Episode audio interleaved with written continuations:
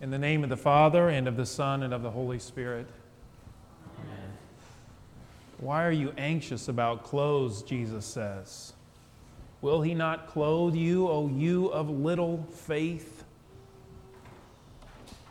My wife Valerie came home from the grocery store the other day, as many of you have, and said, A box of cereal for $7? Are you kidding me? This is where we're at, as you all know. They say the number of Americans putting their groceries and their gas on credit cards has soared over the last two years. You know, they track all of that. Normally, you're not using your credit cards for gas and groceries, but now people are. And when they max out the credit card, I say they, but maybe I should say you. I don't know if this is any of you. When you max out the credit card, then now you've got apps for buy now, pay later loans. Or you go to your bank app and take out a line of credit. Now, as you can see, this, this spells pretty big problems coming for everyone. Are you worried about money? O you of little faith. Now, that phrase sounds really harsh. Like if I said that to you, if I walked up to you not here in church and I said, Oh, you of little, you would probably think, well, you would go away saying, I don't really know about him. I don't really like that at any rate. I don't like him calling me that. But um, the fact is, it's not actually near as bad as it sounds. If you look at when Jesus uses that phrase, oh, you of little faith, he, it's always with his disciples. By my count, and I may have missed one, there's five times he does it. It's always with his disciples. When he's talking to one of his enemies, like Pharisees or scribes, he doesn't say, oh, you of little faith. That would be way too kind. So this is always in a loving way, okay? Calling his disciples they need to trust more. To give you an example, one of the times is when they wake up, they wake him up and it's storming, and he says, "Don't you care we dying?" And he, that we're dying, and he says, "What are you afraid of, oh you of little faith?" He loves his disciples. He wants that. He's always when he says that, he's always wanting them to have bigger faith. Okay, and that's what he wants for you also. That that, in a nutshell, is what the the goal of His Word is for you today to go from little faith to bigger faith. He's always wanting to do that, to go from little worries to big faith. And He knows this is an evil world. The Bible tells us that over and over. It's an evil world we're living in. Yeah, things happen like a box of cereal for $7, okay? There are many things we could worry about. And I don't know what you all all of you in the pews are, I don't know what you're all worrying about. No doubt some of it revolves around money. It, it often does, whether that's inflation or whether your job is secure or cost of health care or have I saved enough, whatever. But there might be other things. Some of you might be worrying, really anxious about what others are thinking about you. You're really worried about your reputation. Maybe, you know, you did some things or whatever. Maybe some of you are really worried about the future. What should we be doing? What should we be planning for? Worried about getting things done? I don't know. But how is Jesus going to move you right now from those little worries, that little faith, oh, you have little faith, to big faith? How's he going to do that? Well, one way to do this, which Jesus employs here, one way to get you and me to move from little faith to big faith is to tell us to look around. Look around us. And that's what he does. Look around at the rest of the world, kind of get out of your worrying for a little bit, and look at all the things the Lord is doing all the time to care for this world. For instance, look at the birds, he says. Birds, now, they may be beautiful, and you know, a lot of, a lot of people put the bird feeder out there, they want to look at the birds. But birds are not the smartest creatures out there. There's a reason we might call each other a bird brain. You know, it's an insult, it's not a compliment. Have you seen the birds? They fly right into the window. You know, they're trying to get to the bird feeder. These are not the smartest creatures. And it wasn't that long ago I read that, you know, the cartoons really are leading us astray about the owls. We think, well, owls, they're wise, right? Not really. No. From what they say, owls are not very much smarter than any of the other birds. And yet, God every day sends out his command. Okay, and I want to really emphasize that word. He sends out his command that the birds be taken care of. So they don't plant the seeds so that they're going to have food. No, God doesn't. He sends out his command so that things are planted, so the birds will have something to eat. They're not out there harvesting their crops right now, or, you know, Jesus says they don't have a big Morton building, they're putting all these in. No. They're not doing any of that, but God's commanding and they're eating. Okay? What about the what about the flowers? He says. Look around you. Look at the flowers. What about the lilies? Now, here again, th- this is one of those times. Well, uh, let me back up a minute. You know, in some of the Jesus movies, it, if you ever watch one of the Jesus movies, it might make you uncomfortable when Jesus is laughing and smiling. Because you're like, wait a minute, that's not the Jesus I hear all the time in the Bible. He's serious, you know?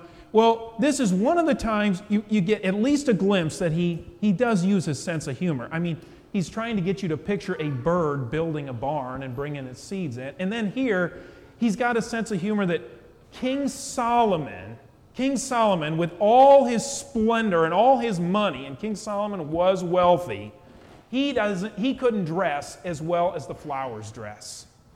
So that makes me laugh to think about who, who would you say today is one of the best dressed people you've seen ever? It's got to be some celebrity, right? So I don't know who you're thinking of, but I always get a kick out of it. If you watch sports at all, the sports announcers, these guys have like thousands and thousands of dollars in their suits that they're wearing, you know, and it's, it's just kind of comical. Even they, with their thousands and thousands of dollars, cannot compare to the beauty of one flower, which did what? Nothing. God just commanded it, okay? And the flowers, they're alive today and they're dead tomorrow. And yet God makes them beautiful. So, Jesus says, Oh, you of little faith. Is God going to take care of you? There's a verse in the Old Testament reading today I wanted to point out. It says the same thing. So let me real quickly remind you there's a famine. There's, not, there's nothing to eat because it's not raining. And God says to Elijah, Go to Zarephath. There's a widow there, and I've commanded her to feed you. Well, the funny thing is, when he gets there, she doesn't know anything about it. So he didn't like tell her, hey, I'm going to send a guy and you're going to feed him. No, he commanded her and she didn't even know he had commanded her. It's like the birds and the flowers. They don't even know God's doing all this. So he gets there and he says, Make me some bread. And she says, I can't make you any bread. I've only got enough for me and my son. We're going to eat it and die. He says, No, don't worry about it. God's going to take care of it. God commanded her to feed him when she didn't even realize he had done it.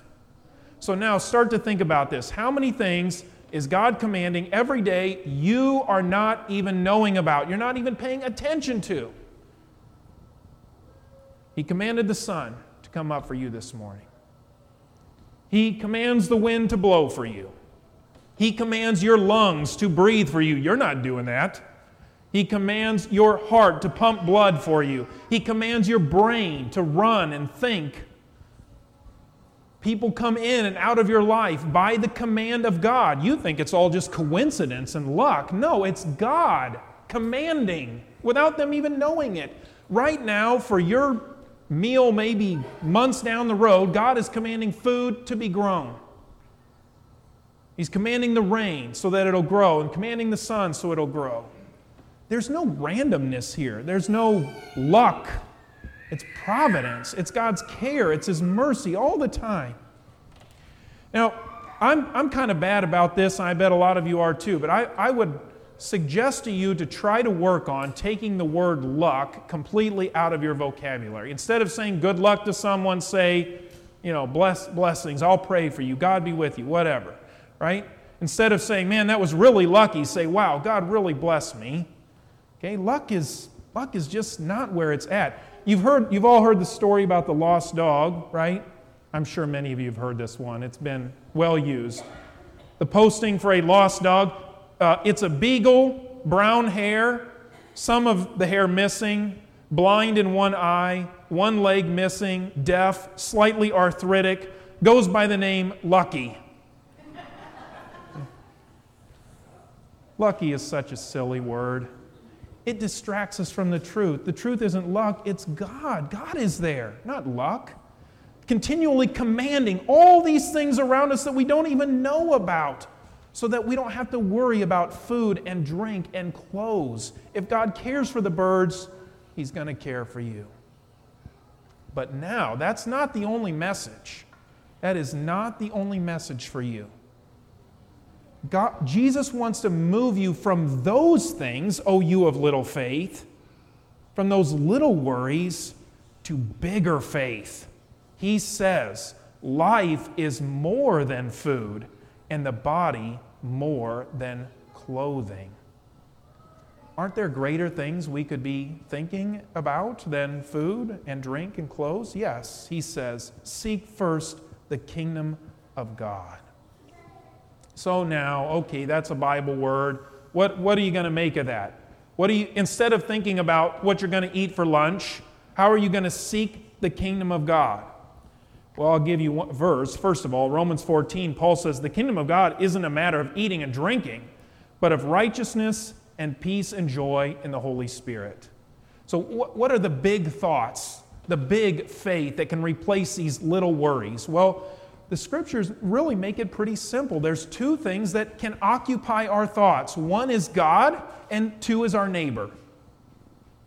What does God want me to be doing? What is His will for me? And secondly, what does my neighbor need? Instead of worrying about what am I going to eat, what am I going to drink, what clothes am I going to wear, where am I going to get money, instead of that, God, what do you want me to do?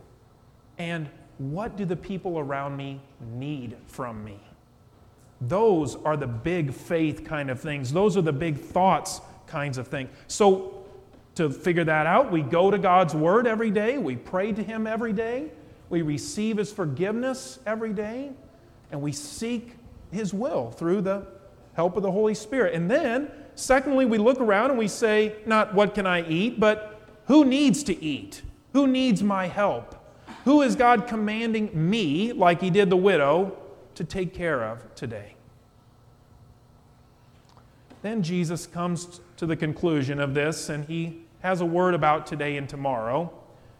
This, this has come into English, by the way. I hear, I hear you, people say it all the time take one day at a time. Well, that's, that's this, that's Jesus' words. He says, Don't worry about tomorrow. Tomorrow will be anxious for itself, but take care of today. Okay? So I wanted to give just a, at least a very brief word about managing our time.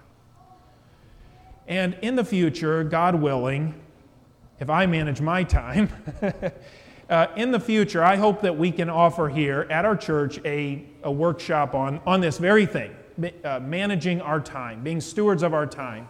This is what I see happening, and I bet a lot of you are seeing it too. Um, today, one of the, uh, one of the real challenges we're facing is not being distracted constantly. And we're, we're being distracted so that our, we're, we're not in control of our time. You know, all these studies are showing us that the, the big, big dollars that are being paid to get us addicted to things that are time wasters. It's, it's just terrible. So we need some help with this a lot. And I, I'm not going to be able to do it all right now. But um, there are simple ways for us to better use our time.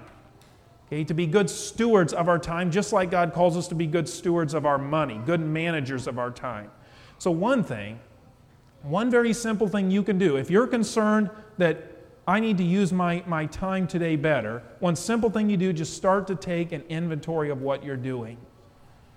What are you, where is your time going? Take a week and and kind of block it out. How much, and you even got your phones today, they'll help you. They tell you how many minutes you were on this app or that app or whatever.